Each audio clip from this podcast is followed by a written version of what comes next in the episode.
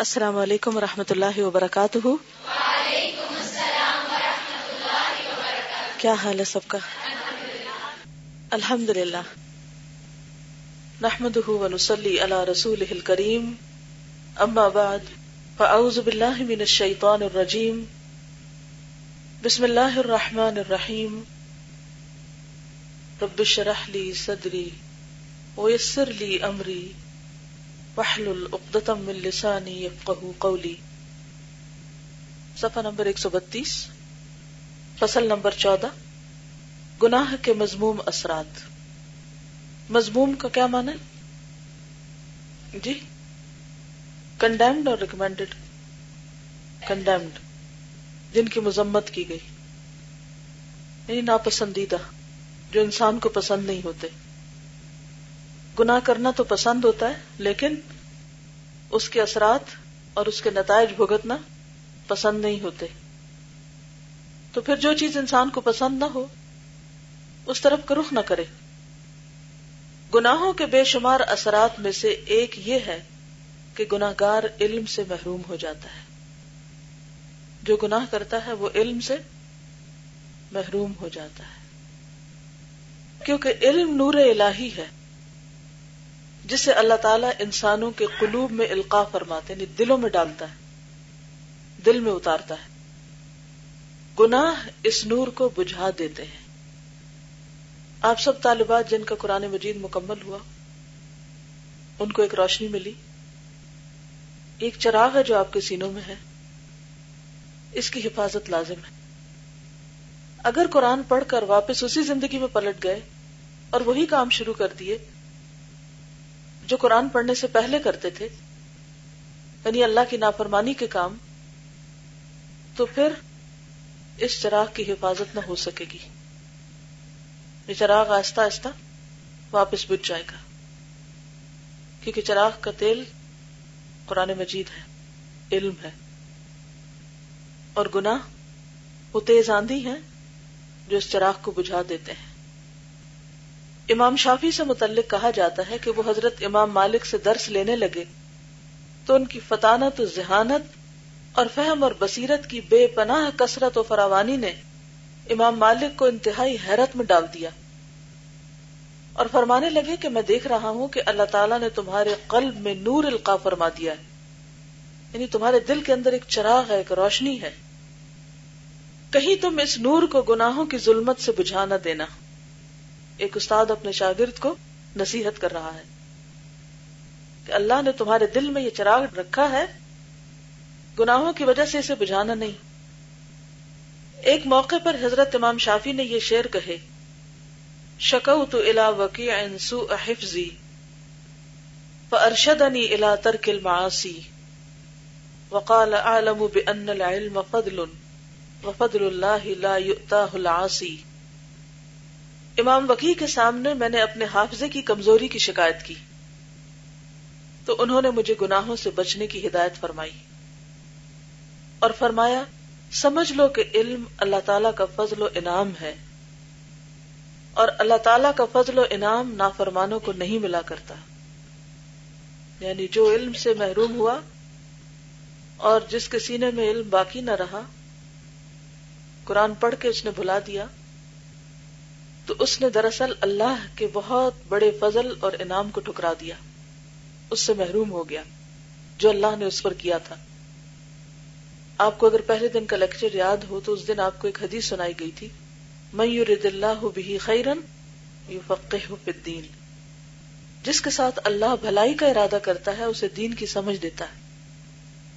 تو ہم بڑے خوش ہو جاتے ہیں کہ اللہ نے ہمارے ساتھ بھلائی کا ارادہ کیا، ہمیں چنا اور ہمیں قرآن کی تعلیم دی، لیکن یہ بھول جاتے ہیں کہ یہ تعلیم کوئی ایسی مادی چیز نہیں ہے کہ آپ نے کوئی پتھر کہیں رکھ دیا اور وہ جب سال ہا سال گزر جائیں وہ وہیں رکھا رہے گا۔ دل کی حالتیں بدلتی رہتی ہیں۔ آج اگر آپ کے دل کی حالت بہت اچھی ہے تو یہ بدل بھی سکتی ہے، تو اس بدلتی حالت کی فکر کرنا ہے۔ اور پھر یہ کہ ابتدا میں تو یہ حدیث سنی اور اختتام پر یہ سن رہے ہیں کہ کوئی شخص جو محروم ہوتا ہے وہ پھر بہت بڑی بھلائی سے محروم ہو جاتا ہے.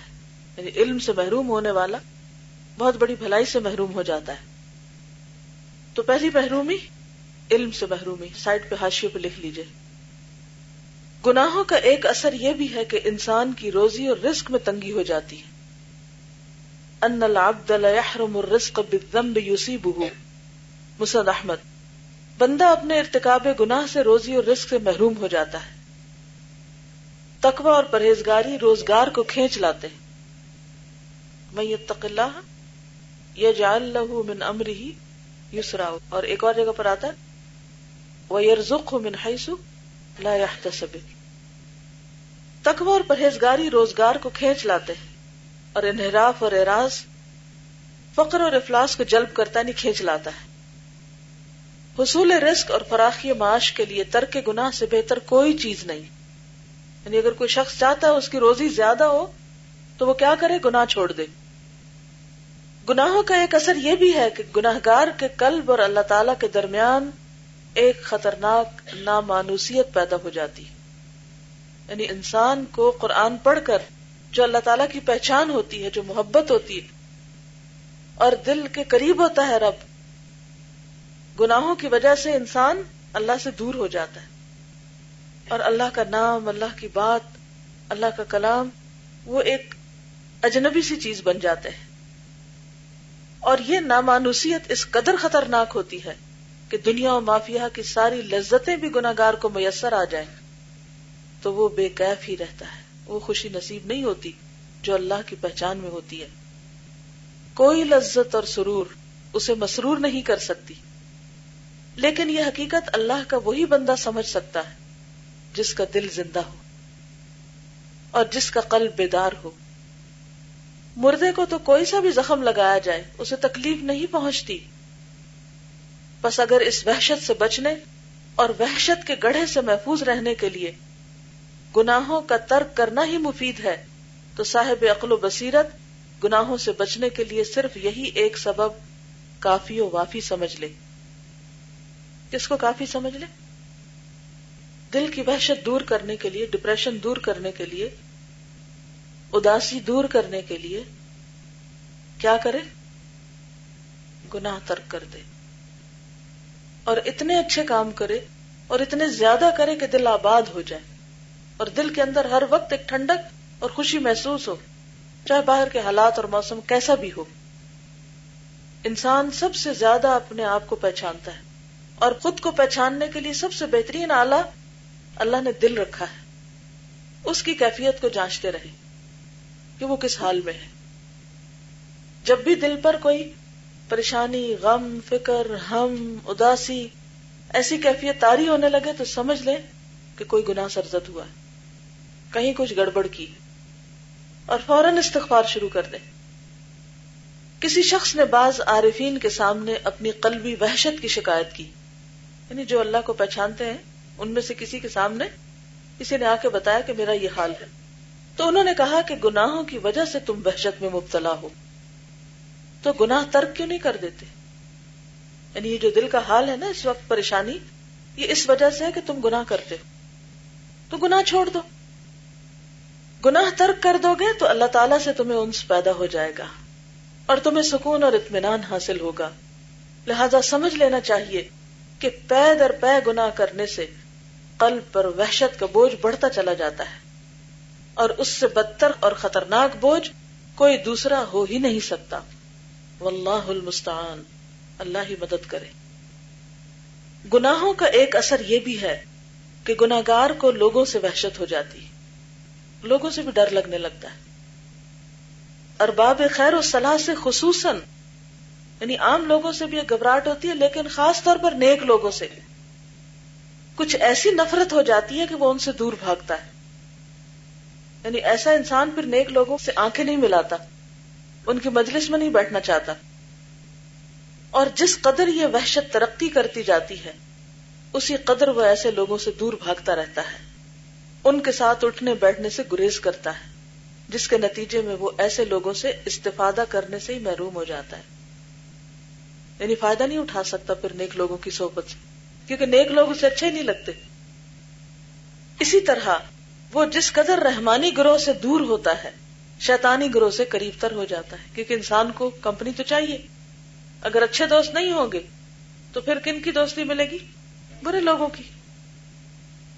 اس کی وحشت شدہ شدہ اس قدر ترقی کر جاتی ہے، تھوڑی تھوڑی کر کے اس قدر ترقی کر جاتی ہے کہ اس سے اپنی بیوی، بچوں، اقربا، اعزا، بلکہ اپنی جان تک سے وحشت و نفرت ہونے لگتی۔ چنانچہ سلف صالحین میں سے بعض کا قول ہے کہ جب کبھی اللہ تعالی کی نافرمانی ہو جائے تو اس کا اثر اپنی سواری کے جانور اور اپنی بیوی کے برتاؤ سے محسوس کر لو۔ گاڑی میں خرابی آنے لگے اور کوئی بھی ماتحت اگر اس کی طرف سے بد اخلاقی کا مظاہرہ ہونے لگے، بچے نافرمانی کرنے لگے، تو سمجھو کیا کوئی گناہ ہوا ہے۔ لیکن عام طور پر ہم اپنے گناہ اور اپنی غلطی کو ماننے کی بجائے کیا کرتے ہیں؟ دوسروں کو بلیم کرتے ہیں۔ دیکھیں اس وقت علم کی مجلس ہو رہی ہے اور پیچھے کچھ لوگ اور کام کر رہے ہیں، یہ بھی ایک گناہ ہے۔ کیا اس وقت اس بات کو سننے اور سمجھنے سے بڑھ کر بھی کوئی کام ہو سکتا ہے؟ یا میری آواز نہیں جا رہی ذہن میں؟ کیا امر بالمعروف اور نہی عن المنکر کا تقاضا یہ نہیں کہ اس کے پاس بیٹھا شخص اگر بات کرے تو اسے چپ کرایا جائے؟ باہر والے لوگ یا تو بیٹھ جائیں یا یہاں سے چلے جائیں، کیونکہ اس میں علم کی توہین ہے کہ علم کی مجلس میں ہو کر بھی ہم بے فیض رہیں اور ہمارے پلے کچھ نہ پڑے، جیسے خالی دامن آئے خالی دامن چلے جائیں۔ اس سے بڑی بھی کوئی محرومی ہو سکتی ہے کہ ہم اپنا وقت بھی لگائیں، تکلیف بھی اٹھائیں اور کچھ بھی نہ پائیں اور کچھ بھی یاد نہ رہے ہمیں۔ گناہوں کا ایک اثر یہ بھی ہے کہ گناہگار کے معاملات میں طرح طرح کی مشکلات اور دشواریاں پیدا ہو جاتی ہیں، کام مشکل ہو جاتے، آسان سے آسان کام بھی بہت بوجھ اور بہت بڑی مشقت نظر آتا ہے۔ جس کام کا وہ عزم اور ارادہ کرتا ہے اس کا دروازہ بند نظر آتا ہے یا وہ اسے سخت دشوار پاتا ہے۔ اس کے برخلاف جو آدمی اللہ تعالیٰ سے ڈرتا ہے اس کے تمام کام آسان ہو جاتے ہیں۔ بس جو شخص تقوی اور پرہیزگاری کو چھوڑ دیتا ہے اس کے سارے کام مشکل اور دشوار ہو جاتے ہیں۔ سوچیے کوئی کام مشکل تو نہیں ہوا وہ؟ اور یہ جو بات انہوں نے کہی ہے نا کہ اپنے پاس سے نہیں بنا کے گئی، سورۃ الطلاق میں آتا ہے وَمَن يَتَّقِ اللَّهَ يَجْعَلْ لَهُ مَخْرَجًا، جو اللہ سے ڈرتا ہے اللہ اس کے لیے ہر کام کے لیے ایک مخرج بنا دیتا ہے، نکلنے کا راستہ۔ ایک انسان کہیں سے کب نکلتا ہے؟ جب اس کے لیے دروازہ کھلتا ہے۔ بند دروازے سے تو کوئی نہیں نکل سکتا، تو مخرج کہتے ہیں عربی میں ایگزٹ کو، کہ اللہ تعالیٰ اس کے لیے ایگزٹ بنا دیتا ہے، یعنی راہیں کھول دیتا ہے، مواقع عطا کرتا ہے، اپرچونٹیز مل جاتی ہیں اس کو۔ اور یہ کس کے نتیجے میں؟ تقوی کے نتیجے میں، اللہ سے ڈرنے کے نتیجے میں، گناہوں کو چھوڑنے کے نتیجے میں۔ وَيَرْزُقْهُ مِنْ حَيْثُ لَا يَحْتَسِبْ، اور اس کو وہاں سے رزق دیتا ہے جہاں سے اس کا گمان بھی نہیں ہوتا، جس دروازے سے اس کا خیال بھی نہیں ہوتا، وہاں سے اللہ نعمتیں عطا کرتا ہے۔ وَمَن يَتَوَكَّلْ عَلَى اللَّهِ فَهُوَ حَسْبُهُ إِنَّ اللَّهَ بَالِغُ أَمْرِهِ قد جعل اللہ لکل شیء قدرا، جو اللہ پہ توکل کرتا ہے اللہ اس کو کافی ہو جاتا ہے۔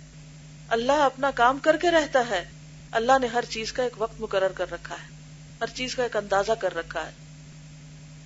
پھر آیت فور میں آتا ہے وَمَن يَتَّقِ اللَّهَ يَجْعَلْ لَهُ مِنْ أَمْرِهِ يُسْرًا، جو اللہ سے ڈرتا ہے اللہ اس کے لیے کاموں میں آسانی پیدا کر دیتا ہے۔ پھر آیت فائیو میں فرمایا وَمَن يَتَّقِ اللَّهَ يُكَفِّرْ عَنْهُ سَيِّئَاتِهِ وَيُعْظِمْ لَهُ أَجْرًا، جو اللہ سے ڈرتا ہے اللہ اس کی برائیاں، اس کے گناہ اس سے دور کر دیتا ہے اور اس کو بہت بڑا اجر عطا کرتا ہے۔ تو جو شخص سمجھے کہ اس کے لیے کوئی بھی مشکل ہے، مثلا کیا مشکلات ہیں ہماری؟ کوئی ہے مشکل زندگی میں؟ جی امن ختم ہے، اور گھروں میں سکون نہیں، اور جی بچوں کی نافرمانی، دیکھیے یہاں پر خاص طور پر دروازے بند ہونے کی بات ہو رہی ہے، کام مشکل ہونے کی، یعنی آپ کوئی بھی مشکل اپنی سوچ لیجئے اور پھر اپنے آپ پر نظر ڈالیے، ہم سب سمیت میرے، کیونکہ ہر شخص کی زندگی میں کوئی نہ کوئی مشکل ہوتی ہے، کوئی نہ کوئی رستہ بند ہوتا ہے، کوئی نہ کوئی اس کو پریشانی لاحق ہوتی ہے، تو اس کا حل کیا ہے؟ لوگوں کو بلیم کرنا، یہ ذمہ داری لوگوں پہ ڈالنا، اپنے آپ پہ ڈالیں اور اس گناہ کے بارے میں سوچیں کہ کون سا گناہ ہے کہ جس کی وجہ سے مشکل ہو رہی، اور اللہ تعالیٰ آپ کو سجھا دے گا اور آپ کے دروازے کھل جائیں گے۔ کبھی نیکی کے کام میں اجازت کا مسئلہ ہوا؟ گھر سے نکلنے کی اجازت نہیں، نیا کورس کرنے کی اجازت نہیں، دروازہ بند ہے، کیسے کھلے گا؟ جاب نہیں مل رہی، رزق کا دروازہ بند ہے، کاروبار نہیں، بچوں کی شادی نہیں ہو رہی، بچے نہیں، کتنے دروازے بند ہیں، تو اس وقت ہم اوروں کو بلیم کرتے رہتے ہیں، اس کا قصور ہے، اس کا قصور ہے۔ ٹھیک ہے وہ رکاوٹیں بیرونی ہیں، لیکن ان کو دور کون کرے گا؟ اللہ کرے گا۔ تو کس چیز کی ضرورت ہے؟ اللہ کی طرف رجوع کرنے کی۔ پس جو شخص تقوی اور پرہیزگاری کو چھوڑ دیتا ہے اس کے سارے کام مشکل اور دشوار ہو جاتے ہیں۔ گناہوں کا ایک اثر یہ ہے کہ نافرمان آدمی اپنے قلب میں ایک خطرناک ظلمت و تاریکی اس طرح محسوس کرتا ہے جیسے آدمی تاریک رات کی ظلمت اور تاریکی اپنی آنکھوں سے دیکھتا ہے، یعنی جیسے رات اندھیری ہوتی ہے نا، ایسے اس کا دل اندھیرا ہوتا ہے۔ حقیقت یہ ہے کہ طاعت و عبادت ایک نور ہے اور معصیت یعنی نافرمانی ایک تاریکی۔ معصیت جب بڑھ جاتی ہے یعنی گناہ زیادہ ہو جاتے ہیں تو گناہگار کی حیرانی اور پریشانی بھی بڑھ جاتی ہے۔ رفتہ رفتہ وہ شخص ہمہ قسم کی بدعات اور گمراہیوں میں مبتلا ہو جاتا ہے، مہلک اور خطرناک امور میں پھنس کر اس کی جان وبال میں پڑ جاتی ہے، اور پھر طرفہ تماشا یہ کہ اسے اپنی اس حالت کا شعور اور احساس تک نہیں رہتا۔ اس کی حالت ایک ایسے اندھے کسی ہو جاتی ہے جو اندھیری رات میں نکل کھڑا ہو اور اندھیرے میں ٹامک ٹوئیاں مارتا پھرے اور اسے سمجھ نہ آئے کہ اسے کرنا کیا ہے۔ اور پھر یہ ظلمت و تاریکی رفتہ رفتہ اس قدر بھاری ہو جاتی ہے کہ آنکھوں سے ظاہر ہونے لگتی ہے، اور پھر شدہ شدہ اس کے منہ اور چہرے پر بھی چھا جاتی ہے۔ یہ سیاہی ایسی نمودار ہوتی ہے کہ ہر شخص اسے دیکھتا اور محسوس کرتا ہے، یعنی دوسروں کو بھی نظر آنے لگتا ہے وہ کالا چہرہ، چاہے رنگ کتنا بھی سفید ہو۔ حضرت عبداللہ بن عباس فرماتے ہیں، ان للحسنۃ ضیاء فی الوجه ونور فی القلب وسعۃ فی الرزق وقوۃ فی البدن ومحبت فی قلوب الخلق وان للسیئۃ سوادا فی الوجه وظلمۃ فی القبر والقلب ووہنا فی البدن ونقصا فی الرزق وبغضۃ فی قلوب الخلق۔ نیکی سے چہرے پہ روشنی، قلب میں نور، رزق میں فراخی، بدن میں قوت اور مخلوق کے دلوں میں محبت پیدا ہوتی ہے۔ گناہ سے چہرے پہ سیاہی آ جاتی ہے، قبر اور دل میں ظلمت اور تاریکی پیدا ہو جاتی ہے، اور جسم میں کمزوری، روزی میں تنگی ہو جاتی ہے، اور مخلوق کے دلوں میں بغض اور نفرت پیدا ہو جاتی ہے، یعنی لوگ ایسے شخص سے نفرت کرنے لگتے ہیں۔ اور پھر ہم روتے ہیں اور سب سے شکوہ کرتے ہیں کہ مجھ سے تو کوئی محبت کرتا ہی نہیں، مجھے تو کوئی چاہتا ہی نہیں۔ یہ نہیں سوچتے کہ ہم اللہ تعالیٰ کو کیسے کیسے ناراض کر رہے ہیں۔ گناہوں کا ایک اثر یہ ہے کہ معاصی سے قلب اور بدن کمزور اور بزدل ہو جاتا ہے۔ قلب کی کمزوری تو ظاہر ہے، یہ بڑھتے بڑھتے بالآخر زندگی کو ختم کر دیتی ہے۔ جسم کی کمزوری کی حقیقت یہ ہے کہ مومن کی قوت کا دار و مدار اس کے قلب کی قوت پر ہے۔ مومن کا قلب قوی اور مضبوط ہے تو اس کا جسم بھی قوی اور مضبوط ہوتا ہے۔ فاسق و فاجر کا حال اس کے بالکل برعکس ہوتا ہے، وہ اگرچہ جسم اور بدن کے لحاظ سے کتنا ہی قوی اور مضبوط کیوں نہ ہو لیکن بزدل اور کمزور ہوتا ہے، اور بوقت ضرورت اس کی جسمانی طاقت بیکار ثابت ہوتی ہے۔ جان بچانے کے موقع پر اس کی ساری قوتیں اس سے بے وفائی کر جاتی ہیں۔ اہل فارس اور روم کے بہادروں کو دیکھیے، یہ لوگ کس قدر قوی اور مضبوط تھے لیکن عین تحفظ اور دفاع کے موقع پر ان کی قوت اور طاقتوں نے ان کے ساتھ کیسی خیانت اور بے وفائی کی، اور اہل ایمان اپنی ایمانی قوت اور جسم اور قلب کی طاقت سے ان پر کس طرح غالب اور مسلط ہو گئے۔ یعنی بارہا ایسا ہوا نا کہ تھوڑی تعداد میں مسلمان بڑی تعداد کے کفار پر غالب آ گئے۔ کس وجہ سے؟ اللہ نے ان کے اندر ایک ایک آدمی کے اندر دس دس اور سو سو بندوں سے نبٹنے کی طاقت پیدا کر دی۔ اور یہ کون سی طاقت ہے؟ ایمان کی طاقت ہے، جس کی وجہ سے جسم بھی طاقتور ہو گئے۔ گناہوں کا ایک اثر یہ بھی ہے کہ انسان اطاعت خداوندی سے رک جاتا ہے، یعنی اطاعت کو دل نہیں کرتا۔ صرف یہی ایک سزا اس کے لیے اطاعت اور عبادت کا راستہ بند کر دیتی۔ اگر صرف یہی سزا ہوتی تو یہ بھی بندے کے لیے بہت ہی سخت تھی، مگر یہ سزا اس کے لیے اطاعت اور عبادت کا دوسرا راستہ بھی بند کر دیتی ہے، پھر اس کے لیے تیسرا راستہ منقطع ہو جاتا ہے، اور بعد ازاں چوتھا، یہاں تک کہ یہ سلسلہ یکے بعد دیگرے طویل ہو جاتا ہے۔ اس طرح بندے کے لیے بہت سی طاعتوں کی راہیں بند ہو جاتی ہیں، حالانکہ اس کے حق میں ہر طاعت و عبادت دنیا و مافیہ سے بہتر قیمتی اور موجب خیر و برکت تھی۔ اس کی مثال یوں ہے کہ ایک آدمی کسی ایسی چیز کا لقمہ کھا لیتا ہے جو اسے ایک طویل مرض میں مبتلا کر دیتا ہے، پھر وہ اس کے سبب طویل عرصے تک لذیذ غذاؤں سے محروم ہو جاتا ہے، جن کا ہر لقمہ کہیں زیادہ لذیذ اور بہتر تھا۔ یعنی بعض اوقات ایک لقمہ حرام کا یا ایک لقمہ پوائزنس یا اس میں کوئی بیکٹیریا یا جراثیم ایسا کہ جو انسان کو اس طرح جسمانی طور پر بیمار کرتا ہے کہ عرصے تک وہ کچھ نہیں کھا سکتا۔ بالکل اسی طرح ایک گناہ کی لذت انسان کو عرصے تک کس سے محروم کر دیتی ہے؟ بہت سی نیکی کے مواقع سے، نیکی کے جگہوں سے، جس سے انسان کے دل کو تقویت حاصل ہوتی، اس سے محرومی ہو جاتی۔ دیکھیے، کسی بھی ایسے کام کا چھٹنا، کسی بھی ایسے مقام کا چھٹنا جو انسان کے لیے ایمان میں اضافے کا ذریعہ ہو، کیا یہ اللہ کی رحمت اور فضل ہو سکتا ہے کہ انسان نیکی کرنا چاہے اور اس کے لیے دروازے بند ہو جائیں اور وہ نیکی نہ کر سکے؟ کیونکہ دنیا ایسی چیز ہے جو بہت جلد اپنے اندر جذب کرتی ہے انسان کو، جب تک انسان اپنے آپ کو کسی قلعے سے باندھ کے نہ رکھے۔ گناہوں کی ایک تاثیر یہ ہے کہ گناہ عمر کو تباہ کر دیتے ہیں، اور عمر کی ساری برکتیں بندے سے چھن جاتی۔ یہ لازمی عمر ہے کہ نیکی جس طرح عمر کو بڑھاتی ہے، فسق و فجور سے عمر کو کوتاہ ہوتی ہے۔ اس مقام پر علماء کرام میں کچھ اختلاف ہے۔ ایک گروہ کے نزدیک گناہ سے عمر کی کوتاہی کا مطلب ہے کہ عمر کی برکتیں کم ہو جاتی، اور عمر اس کے حق میں موجب زحمت اور وبال بن جاتی، یعنی زندگی مصیبت بن جاتی۔ ہمارے نزدیک یہی معنی حق اور صحیح ہے، کیونکہ یہ یقینی عمر ہے کہ گناہوں کی تاثیر سے عمر کی برکتیں سلب ہو جاتی، یعنی انسان کچھ کرنے کے قابل نہیں ہوتا۔ اس کے پاس علم ہوتا ہے، ہنر ہوتا ہے، ذہانت ہوتی، بہت کچھ ہوتا ہے، لیکن کچھ بھی نہیں کر پاتا۔ دوسرا گروہ کہتا ہے کہ گناہ حقیقتاً عمر کو اس طرح کم کر دیتے ہیں جیسے روزی کم ہو جاتی۔ حق سبحانہ و تعالیٰ نے رزق و روزی میں خیر و برکت عطا کرنے کے بہت سے اسباب رکھے ہیں، جن کے ذریعے وہ رزق و روزی میں برکت و فراوانی عطا کرتا ہے۔ اسی طرح اس نے عمر میں برکت عطا کرنے کے لیے بھی بہت سے اسباب رکھے ہیں، یعنی جس طرح رزق بڑھنے کے سبب ہوتے ہیں، اسی طرح عمر بڑھنے کے بھی اسباب ہیں، جیسے صلہ رحمی۔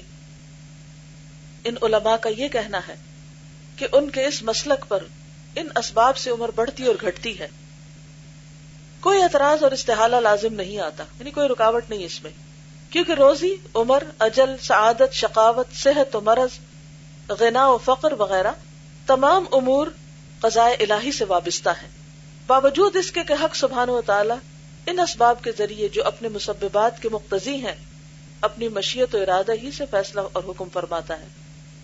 اسی پر عمر کے مسئلے کو بھی قیاس کر لیجئے۔ تیسری گروہ کی رائے میں عمر کم ہونے کے معنی یہ ہیں کہ گناہوں کی وجہ سے حقیقی عمر فوت ہو جاتی ہے، یعنی جتنی جتنی دیر انسان گناہ کرتا ہے، گویا وہ وقت اس کی عمر میں سے مائنس ہوتا چلا جا رہا ہے، کیونکہ اس کو چاہیے تھا کہ وہ اپنی آخرت کے لیے اس وقت میں کچھ کما لیتا، تو اس نے وہ وقت اپنی آخرت کی بربادی میں استعمال کیا، گویا اس کی عمر وہ فوت ہو گئی۔ ایک تو فوت ہونا ہے نا، جو ہمیشہ کے لیے فوت ہونا ہے، اور ایک ہے عمر کا فوت ہونا، عمر کے مختلف حصوں کا کم ہوتے چلے جانا، کیونکہ اس کو یا تو انسان نے استعمال نہیں کیا اور یا غلط کاموں میں استعمال کیا. انسان کی اصل عمر کیا ہے؟ جو مفید ہے، پروڈکٹیو ہے، جس میں وہ کچھ کرتا ہے اپنے اور دوسرے بندوں کے فائدے کے لیے. کیونکہ حقیقی اور اصلی زندگی یہ ہے کہ انسان کا قلب زندہ ہو. چنانچہ اسی معنی کی روح سے اللہ تعالیٰ نے کافر کو مردہ کہا ہے، جیسا کہ ارشاد ہے اموات غیر احیاء، کافر مردہ ہیں جن میں جان نہیں. بس حقیقی زندگی قلب کی زندگی ہے، اور انسان کی عمر اس کی اسی زندگی کے زمانے کا نام ہے جس میں انسان کا دل زندہ ہو. انسان کی عمر اس کے وہی اوقات زندگی ہیں جو اللہ تعالیٰ کے ساتھ گزرے. اس کو انڈر لائن کریے، انسان کی عمر اس کے وہی اوقات زندگی ہیں جو اللہ تعالیٰ کے ساتھ گزرے، اور یہی اوقات اس کی عمر کی حقیقی ساعتیں ہیں. ظاہر ہے کہ تقوی اور پرہیزگاری، اطاعت اور عبادت ان اوقات میں اضافہ اور خیر و برکت پیدا کرتی ہے. یہ انسان کی حقیقی عمر ہے جس کے بغیر عمر کی کوئی حقیقت نہیں. ورنہ بیکار زندگی کوئی زندگی ہے؟ اس زندگی کو کیا کہیں گے جس میں کوئی خیر و بھلائی نہ ہو، کوئی اچھے کام نہ ہو.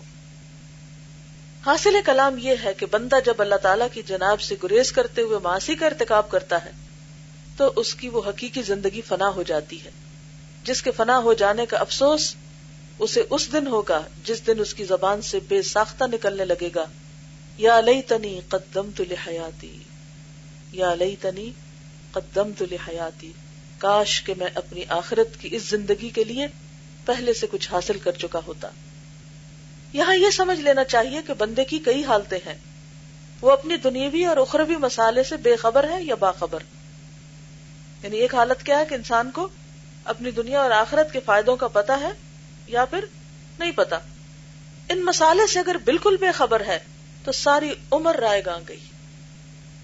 یعنی اگر انسان کو نہیں پتا کہ دنیا اور آخرت کے فائدے کیسے حاصل کرے، اپرچونٹی سے کیسے فائدہ اٹھائے، گویا اسے سب کچھ ضائع کر دیا جو اس کے سامنے آیا تھا.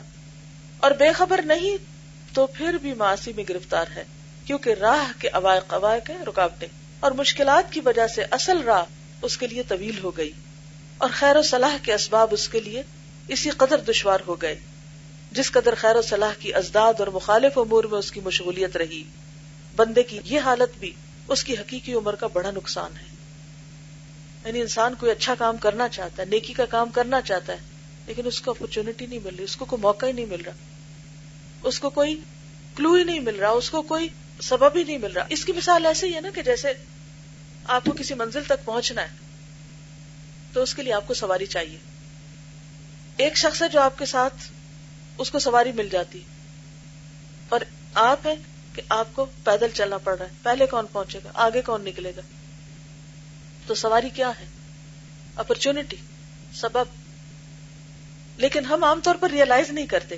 ایک شخص جس کو مثلا نیک کام کرنے کا، اچھا کام کرنے کا ایک موقع ملا، ایک پلیٹ فارم ملا، ایک ماحول مل گیا، تو کیا ہوگا؟ اس کی یہ ساری چیزیں ترقی کرتی چلی جائیں گی اور آگے سے آگے نکلتا چلا جائے گا. اور ایک شخص جو تنہا اکیلا بیٹھا ہے، علم اس کے پاس بھی بہت ہے لیکن استعمال کرنے کے لیے اسے کوئی ذریعہ نہیں ملا. نتیجہ کیا ہے؟ وہ جو اس نے سیکھا بھی تھا وہ بھی آہستہ آہستہ ڈیکریز ہو گیا. جیسے پانی اگر آپ نہ پیئے تو آہستہ آہستہ ہوا میں تحلیل ہوتا جاتا ہے اور بالآخر خشک ہو جاتا ہے. السلام علیکم. میں پچھلے دنوں ایک کتاب پڑھی تھی جس میں بتا رہے تھے کہ سکسیسفل لوگ، جو کامیاب لوگ ہوتے ہیں، وہ ضروری نہیں ہے کہ وہ جینیس ہو. کیونکہ ہم لوگ سمجھتے ہیں کہ کامیاب صرف وہ ہوتا ہے جو کہ بہت جینیس ہے، جو کہ بہت عقل مند ہے اور بہت ہوشیار ہے. صرف ایسے لوگ کامیاب ہوتے زندگی میں. انہوں نے کہا کہ انہوں نے کافی ریسرچ کی تھی مختلف لوگوں کے بارے میں جو کہ سکسیسفل ہیں، جو کہ کامیاب ہوئے اپنی زندگی میں. تو انہوں نے دیکھا کہ ان سب کے بارے میں یہی تھا کہ ان کو جو اپرچونٹی ملی زندگی میں، جو مواقع ملے، انہوں نے ان سے فائدہ اٹھایا، اور جن لوگوں نے ان مواقع سے فائدہ نہیں اٹھایا وہ پیچھے رہ گئے.